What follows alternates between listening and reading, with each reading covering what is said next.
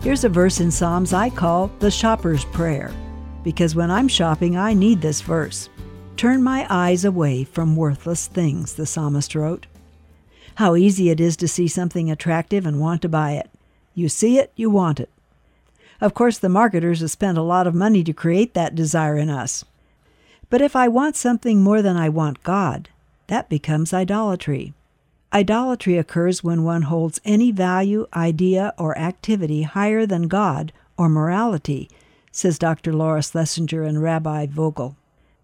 That means God is the one who should have the final say in how I spend my money, or else I'm making an idol out of things. I find it very practical to pray before I shop. For one thing, I often ask the Lord to help me find what I need with a minimum of time and effort. To me, it's such a waste of time to go from store to store to store looking for that just right item. Another reason to pray before you shop is that it's a test of whether or not you really need the article.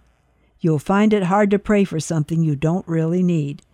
After all, God promises to meet our needs, not our wants, right? U.S. consumers hold a record outstanding credit card and other types of debt, according to the Federal Reserve.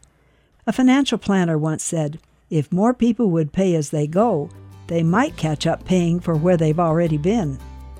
The Bible says, Let no debt remain outstanding except the continuing debt to love one another. Yes, Lord, turn my eyes away from worthless things. You've been listening to Encouraging Words with Darlene Sala. Visit guidelines.org for more.